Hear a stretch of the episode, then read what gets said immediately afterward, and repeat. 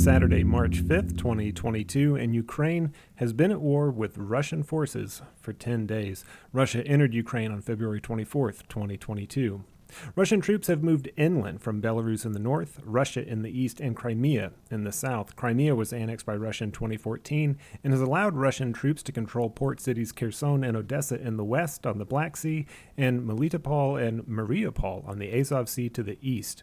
Russian forces have made inroads to Kharkiv in the northeast and are in control of Chernobyl in the north, but they are struggling to reach Kiev, a 40 mile long convoy consisting of thousands of Russian vehicles, troops, tanks, and artillery is suffering from major mechanical failures as well as major resistance from Ukrainian troops and civilians who have barricaded roads leading into Kiev, as well as removing or altering road signs in order to leave Russian troops little way to navigate in a foreign land.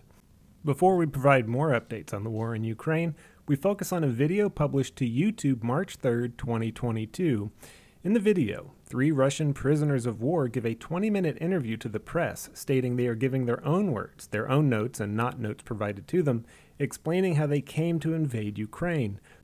The video has over 130,000 views and was posted by Ostap Kostyak, a Ukrainian filmmaker who provided English translations for the video from a Ukrainian television broadcast. The interview was broadcast on Ukrainian television March 2, 2022. In the video, three state police officers of the Russian Federation representing the Rapid Deployment Task Force, Lieutenant Colonel Astakov Dmitry Mihailovich, 47 years old. Mihailovich has a faint black eye, He's the least beat up of the three men. Inspection Officer Spridonov Yevgeny Viktorovich, 36 years old.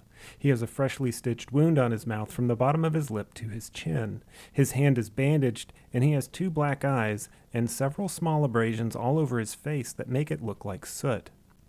Brigadier Chief Plotnikov Yevgeny Vitalyevich, 27 years old, has a severely bruised eye and a large bandage high on his cheekbone. Vitalyevich wears a clean dark blue Adidas tracksuit. The other men wear clean fleece army jackets, both lacking any military insignia. The interview starts with Inspection Officer Viktorovich. Quote, In February 22nd, we were mobilized to undergo drills in Belarus. February 24th, we have been given an unlawful order to go to Ukraine's territory. The order was conveyed by our commanders. The order came from our Supreme High Commander, from the President of the Russian Federation, Vladimir Putin. Together with Russia's armed forces, we were ordered to go to Ukraine's capital, to Kiev, and supply support in capturing the capital. After capturing the capital, we allegedly had to by all means to stop any wrongdoings of Ukraine civilians, including arrests, physical coercion, execution by firing squad. Brigadier Chief Vitalyevich continues, quote, Later we realized that preparation for war was predetermined in the summer of 2021. All the detachments were mobilized to undergo exercises. OMON Special Task Police Squad, SOBR Rapid Deployment Task Force, and armed forces, including forces from Chechnya and Dagestan. Lieutenant Colonel Mihailovich continues Here's the overall picture. Should you have any questions, please do not hesitate to ask. The interview then opens to reporters. Reporter, quote, You told that the order was unlawful. Why haven't you refused to carry out the order? End quote.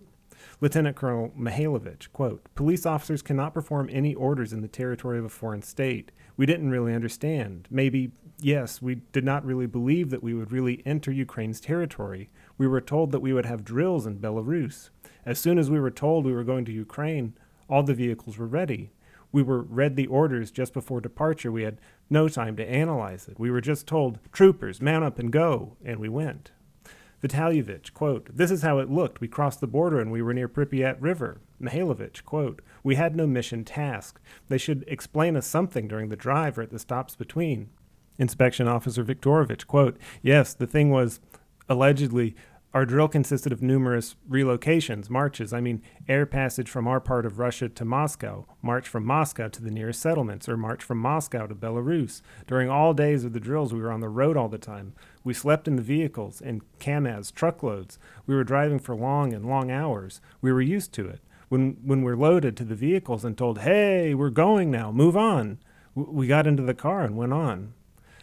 Lieutenant Colonel Mihailovich, quote, it was just like an ordinary relocation for us. Reporter, quote, Some Russian captives told that they had to rescue Ukraine from something, that the people would welcome you here. Were you also told this? Mihailovich, sure. We were told that Ukraine allegedly We were told this while being in Russia via media that Ukraine is dominated. Literally, I'm 100% wrong now. Don't judge too harshly. Ukraine's territory is dominated by fascist regime. Nationalists, Nazis have seized power. Ordinary people need some help to get rid of this yoke. This was the aim. Obviously, this information was unilateral information. Of course, we have internet. Sometimes we get something from other sources. We could do a little analysis, but we had some doubts. We did not know the situation for sure. I I personally, just when we entered this territory, when I watched the address of the professional boxers, your boxers, back home, I always loved watching them. Usyk and Lomachenko, they're my favorite. I mean that when I say it. These people are just ready to take arms. They said, We didn't call you here. And I feel shame that we came to this country, to this territory, Ukraine's territory. This woman is just standing there and crying. I feel shame. I don't know why we were doing this. We knew very little. We were too little in our thoughts. We brought sorrow to this land. Don't know how much time is needed to purge every, everything. Is this redemption possible? We will go to jail or whatever we deserve. We're ready for everything. But will it mean redemption? I feel sorry for people left in Russia. They're not guilty. Their guilt is that they are misinformed. Some do not even have internet. They have no chance to use something alternative. They are constantly brainwashed. They get this unilateral information that Ukraine is seized by fascists. Maybe I really deserve to learn this lesson. Oh, Lord. So I could finally see and try to tell it to those who are in Russia. Maybe they don't realize what is going on here. I'm frank with you. For those who would watch this video, you might think about me whatever you want that I was forced, intimidated, or the text was prepared in advance or whatever. I'll give it to you straight. If someone came to my territory, I would do the same these people did, and I would be right, and they are right now. When I have to sit here and offer excuses, I, I don't understand what I'm offering the excuses for. My grandpa fought. I'm here like a death squad member. This is my personal feeling concerning Russian armed forces. If they can hear me, guys, be brave. It's easier for me. I'm in this situation already. You're in a tense situation going against your own commander. But this is genocide. The people are just killed. Just go to Russia and ask, do you want Ukraine's blood? I'm sure only an idiot would say yes. Or not even Ukrainian blood, blood of some other man. This is just a disease. This is called cannibalism. So help us deal with this problem. We have a real problem. We won't be able to stop right now. The flywheel has already started. Therefore, with your help to those who surrender as prisoners, pluck up your courage, save their health and life.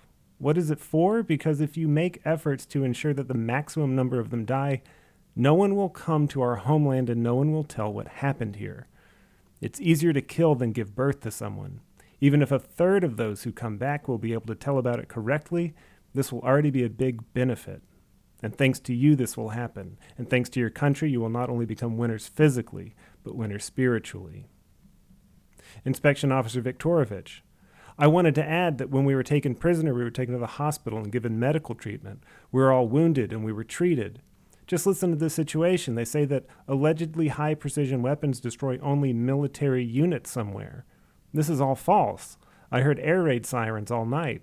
I went to bed and prayed that the shell didn't just target me. People here are just like us. They all want to stay alive mothers, children. I would like airstrikes to be stopped. Reporter, quote, You said that you were ordered to come to Kiev and cooperate with the armed forces of the Russian Federation. What specific tasks were you to perform? Viktorovich, quote, You know, speaking about the police units, blowing something up is not our profile. The armed forces, for example, had to seize the territory. Our task was to stop the riots. We had to assure a team site to prevent people from stopping us, something like that. Reporter, quote, you talked about getting home one day. Do you have a chance to return home under Russia's current government? Mihailovich, I doubt it. Viktorovich, there is a hope, but no one knows. End quote. The interview ends with cutscenes, close ups of dirty fingernails, stitches poking out of Viktorovich's lip. Two news cameras, one with a Reuters logo. The video feels sincere, their detailed stories enough to convince most viewers. They are indeed damaged humans appearing to plead with fellow Russians to go home and tell the people there what they've seen that Ukraine hasn't been taken over by Nazis. And they appeal to Ukrainian troops to let future prisoners of war go home to tell their stories. But something about this video is off. Moving on to the daily update. In the United States, U.S. Congress members met with Ukrainian President Volodymyr Zelensky via Zoom at 9:30 Eastern Time, 4:30 p.m. in Kiev. The meeting lasted an hour, during which time President Zelensky reportedly requested stricter sanctions on Russia, asking them to suspend commercial transactions through Visa, MasterCard, and other credit companies, and urged the United States to revoke Russia's, quote, most favored nation, end quote, status in world trade, and then made a big ask that has been looming all over talks of global sanction against Russia, saying that stopping the purchase of Russian oil and gas could possibly be, quote, more powerful than SWIFT, end quote. SWIFT is the Society for Worldwide Interbank Financial Telecommunications, a global networking system between banks used to facilitate financial interactions. Russia was blocked from SWIFT on February 26, two days after it invaded Ukraine. Additionally, President Zelensky again requested imposing a no fly zone over Ukraine. Barring that, he requested they and European nations supply Ukraine with Russian made MiG 29 fighters. The U.S. and its European allies are currently in talks over providing planes. Russian President Vladimir Putin released a statement Saturday saying the establishment of a no fly zone, stricter sanctions, and providing Ukraine with the requested planes would be considered an act of war. Putin's aim is to paralyze the world in fear of starting an all out world war. Every step Western allies make will ultimately be considered an act of aggression. Senate Majority Leader Chuck Schumer called Zelensky's request for planes, quote, a desperate plea, end quote, adding that he would, quote, do all I can to help the administration facilitate their transfer, end quote. Republican Ben Sasse from Nebraska said establishing a no fly zone could, quote, spiral out of control. Congress's support of Ukraine was near unanimous, a rare show of unity that doesn't even qualify as bipartisanship. It's a faint glimmer of hope that America's Congress hasn't completely lost its grip on reality. Later Saturday, Visa and MasterCard announced they were suspending all transactions and operations in Russia due to its unprovoked invasion of Ukraine. In Ukraine, Kharkiv, northeast Ukraine, Ukraine's Center for Strategic Communications and Information Security reported that since the beginning of the war, Russian troops have been responsible for the deaths of 194 people in the Kharkiv region. Most, 126, are civilian casualties, including five children. 35 servicemen, 4 police officers, 6 National Guardsmen, 4 border guards, 4 paratroopers of the Kharkiv National University of the Air Force, 1 employee of the Security Service of Ukraine, and 14 territorial defense fighters, volunteers, make up non civilian casualties. In total, 433 people have been injured over the past 10 days of shelling in Kharkiv. Most, 312, are civilians. In Mykolaiv, a port city on the Black Sea 500 kilometers southwest of Kharkiv, Russian troops have been attacking the city since February 26th, when 12 Russian tanks broke through in Kakhovka to the east and began closing in. Fierce fighting since then has seen Russian troops retreat, advance again, retreat, and advance. Some Russian troops rolled through the city heading north, using the new position to their advantage. By March 4th, Russian troops were attacking the city from the north, east, and south, with Ukrainian troops holding a single drawbridge on the southern Bug, the second longest river in Ukraine. Today, head of the regional military administration Vitaly Kim announced on his Telegram channel that three Russian helicopters had been shot down over Mykolaiv. Meanwhile, Russian tanks were moving towards the Kolbakinsky airport. The fighting in Mykolaiv has resulted in 21 Indian sailors on board a merchant ship in the Mykolaiv port being stranded. Their communication systems are working, they maintain contact with India, but they have not left the vessel since Russia began its assault. 100 kilometers southwest of Mykolaiv, the port city of Odessa, Ukraine, on the Black Sea, volunteers anticipating a naval attack have been filling thousands of sandbags since the Russian invasion began. Odessa is Ukraine's third largest city. Its port controls a major share of Ukraine's exports and serves as a major security point for southern Ukraine. Russia's southern offensive has already taken the port city of Kherson, and the fighting in Mykolaiv is currently holding back Russian forces from advancing on Odessa. Capturing Odessa and Mykolaiv would put the entire south of Ukraine under Russian control. In the Kiev region, west of Kiev, Ukraine's capital, Ukraine's general staff reports Russian troops are operating in the towns of Politsky, Kukry, Bishev, Hornechi, and Demedjev, essentially flanking Kiev to the west. With the stalled Russian convoy in the north barely making progress in the wide range of attacks in the south, Russia's strategic goal is apparently to choke Kiev from all sides. Resistance fighting is making it difficult for Russia to advance quickly. Add to the Ukrainian forces a reported 16,000 volunteers from the United Kingdom, Canada, United States, and Europe have taken President Zelensky up on his request for additional fighters. Many have already arrived. It's estimated that some 3,000 United States veterans, many from Iraq and Afghanistan, have volunteered to join Zelensky's International Legion. I want to return to the first half of this episode, to the interview with Russian POWs broadcast on Ukrainian television. I said that something felt off about the video. When the camera pans to the two reporters in the room, the Reuters camera that I mentioned, it's missing the letter S on the end of Reuter, and the logo appears to be a sticker that's curling off of the hot shoe mic. I just don't know if the video is real. We reached out to Reuters to confirm a correspondent was present at the interview with the soldiers, though no Reuters footage has been published.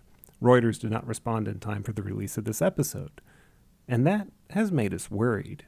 So we got to thinking what if the video of Russian POWs is a fake? Well, that wouldn't be horrible. Wait, wait, wait, wait, wait. Hold up. Isn't the whole point of this podcast to cut through the misinformation slowly bubbling up through ultra right wing social media? And what about extremist misinformation from the left? And in case you're wondering, yes, that exists too, and we're going to get to it in another episode. What about all of that? Let's go back to the year 2016, when Foreign Policy published an excerpt from Charles Clover's book, Black Wind, White Snow The Rise of Russia's New Nationalism. Vladimir Putin has been in power for 20 years, and to the West, his politics and his motives seem to be some kind of mystery. Until, that is, you understand Alexander Dugin.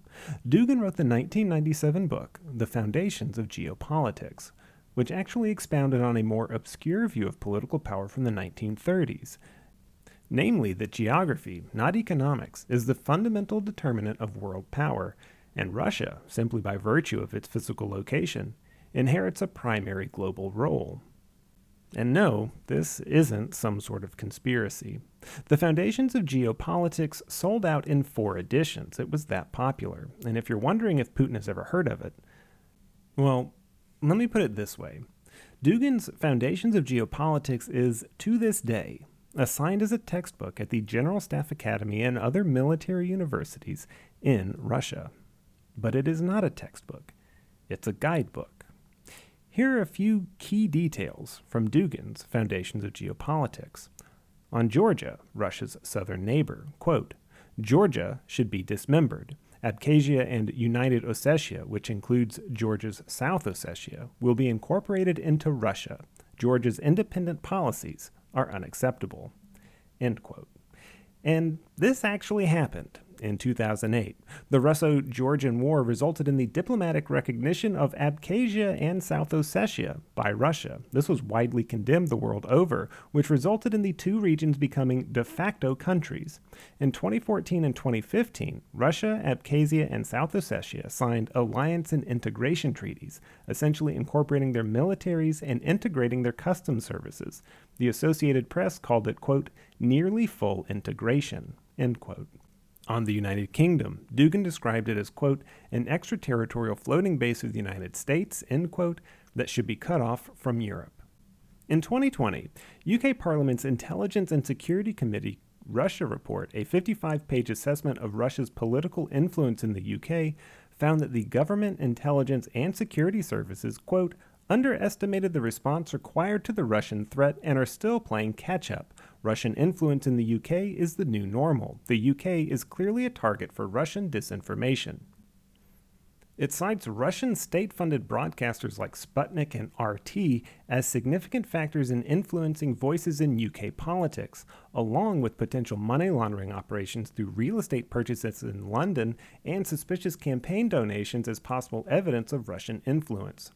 Rachel Ellehuus, writing for the Center of Strategic and International Studies in 2020, concluded, quote, because Russian influence operations thrive on divided audiences, the very close result of the referendum could well have been influenced by any or all of these factors. The government's refusal to prepare then and to investigate now shows it is not prepared to handle the truth. and only the Kremlin benefits. End quotes. On the United States, Dugin says, quote, Russia should use its special services within the borders of the United States to fuel instability and separatism. For instance, provoke Afro American racists. Russia should introduce geopolitical disorder into internal American activity, encouraging all kinds of separatism and ethnic, social, and racial conflicts, actively supporting all dissident movements, extremist, racist, and sectarian groups, thus destabilizing internal political processes in the U.S. It would also make sense simultaneously to support isolationist tendencies in American politics. End quote. For our American audience, I think you're well aware of the discourse on the Russian election meddling theory, but in case you're still divided, I'll just remind you that the FBI actively has a wanted list of 11 Russian nationals for the following crimes. Quote, computer hacking conspiracy involving gaining unauthorized access into the computers of U.S. persons and entities involved in the 2016 U.S. presidential election, stealing documents from those computers, and staging releases of the stolen documents to interfere with the 2016 U.S. presidential election. The indictment also charges these defendants with aggravated identity theft, false registration of a domain name, and conspiracy to commit money laundering. Two defendants are charged with a separate conspiracy to commit computer crimes relating to hacking into the computers of U.S. persons and entities responsible for the administration of 2016 U.S. elections, such as state boards of elections, secretaries of state, and U.S. companies that supplied software and other technology related to the administration of U.S. elections. End quote. Yes, the FBI is actively pursuing 11 Russians who did that. Combine that with the following scenario. Imagine, if you will, the year 2022. The United States has been bickering with itself bitterly for the past decade. Our two political parties vote strictly on party lines and appear to be growing even further apart. There is this crazy conspiracy theory that Russian trolls and bots have been spreading far right disinformation and even left wing whataboutism. We're divided on this too. Russian disinformation, memes, bots, and trolls can't be that widespread or that effective, right? It's just the internet, for Christ's sake. We insist we haven't lost our minds, but we, in our ideological bubbles, are squarely on the course for a bright future, if only the other side would listen for a goddamn minute. Now imagine, in that scenario, our right wing conservative party has gone so far right that a sitting U.S. Congresswoman gives a speech at a white supremacist neo Nazi rally called the America First Political Action Conference. That sounds crazy, right? And now they're going on about Russia and Vladimir Putin is Hitler, and they say that's not a good thing. And can we give a round of applause for Russia? Yes.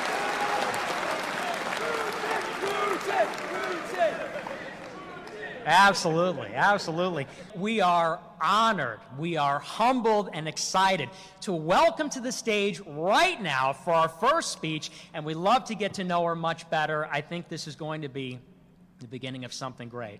The representative from Georgia, Marjorie Taylor Greene. The speaker there is Nick Fuentes, a 23 year old white supremacist whose YouTube channel was permanently suspended in 2020 for violating its hate speech policy. And the America First conference, you know, the one with everyone chanting Putin, was on February 25th, the day after Russia invaded Ukraine. A Hitler joke, chanting for Putin, and then Marjorie Taylor Greene blows the audience a kiss. Dugin's geopolitics is playing out in real time. Here's one more example. On Ukraine, Ukraine should be annexed by Russia because, Dugin writes, quote, Ukraine as a state has no geopolitical meaning, no particular cultural import or universal significance, no geographic uniqueness, no ethnic exclusiveness. Its certain territorial ambitions represents an enormous danger for all of Eurasia, and, without resolving the Ukrainian problem, it is in general senseless to speak about continental politics. Ukraine, therefore, should not be allowed to remain independent unless it remains contained, that is, as long as it is not integrated into Europe or any European alliance, like NATO. That would be unacceptable. Because the path laid forth by Dugin in geopolitics is so eerily similar to how Western politics have played out in the last two decades, it should now be clear, crystal clear, that we've been played for a long time in the West. Most of us unknowingly, unwittingly. We just live our lives while all this stuff swirls around us. But now, for some reason, Ukraine has captured our Western attention, which is something not even Russia anticipated. Ukrainian President Volodymyr Zelensky has managed to win out against Putin on his own turf. Putin's carefully crafted public image as a strongman, you remember the shirt off riding a horse photo, that falls apart when Zelensky addresses the nation in an army green t shirt, when the people of Ukraine use their smartphones to collectively send a message of Ukrainian strength and unity from, I don't need a ride, I need ammunition, to Russian warship, go fuck yourself. Ukraine has mastered the digital narrative in a way that Putin could only dream of. Not only that, but Ukraine has achieved a level of support, support that can be leveraged for power, in just 10 days that Putin has still yet to achieve after 20 years. So, back to that interview with the three Russian prisoners of war. We tried to verify its authenticity, but Reuters still hasn't responded. At this point, if that video clip the seemingly heartfelt remorse expressed by the Russian forces, the appeal to humanity instead of Putin's preferred appeal to authority, if that interview proves to be falsified in some way, we will indeed retract and correct our reporting. But at that point, the video will become just another tactical strategy, a tit for tat exchange between Ukraine and Russia in the war for online supremacy. And Ukraine will have won that round, hands down. This was coverage of the war in Ukraine for March 5th, 2022. Ten days into the fighting, Ukraine is still holding strong. There are a lot of ways to support Ukraine. Visit uacrisis.org, UNICEF Ukraine, the International Red Cross, or just Google how to support Ukraine. Little known fact, you can also go to Airbnb and book a place to stay in Ukraine. Airbnb is waiving all of its fees, so your bookings act as a direct donation. One last thing that video I've been talking about with the Russian POWs, when I started writing this episode eight hours ago, it had 110,000 views. It currently has 130,000.